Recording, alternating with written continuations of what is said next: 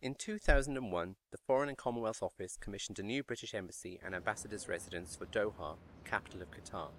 The project was completed in 2008.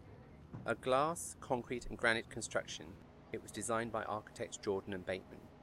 Kim Howells, who was then Minister of State for Foreign Affairs, commented that it is a very beautiful building with clean lines. It's the kind of architecture that's going to set the pace now for a new diplomatic zone in Doha.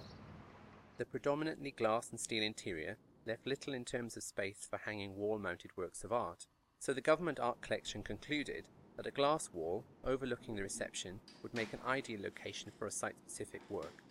The work designed for this space would need to be seen from both sides, from the same level and from the floor below.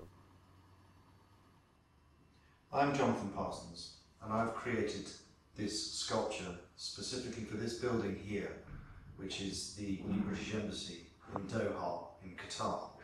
The piece is entitled Let Me Count the Ways and it is a laminated sculpture made out of perspex which is a very interesting material in terms of the way it can be put together and enables me to create a piece which has optical purity for an environment which has very bright and pale light. Um, this piece is derived from maps of the region in which this building sits on, uh, and the three layers of the sculpture represent the region um, on three different scales.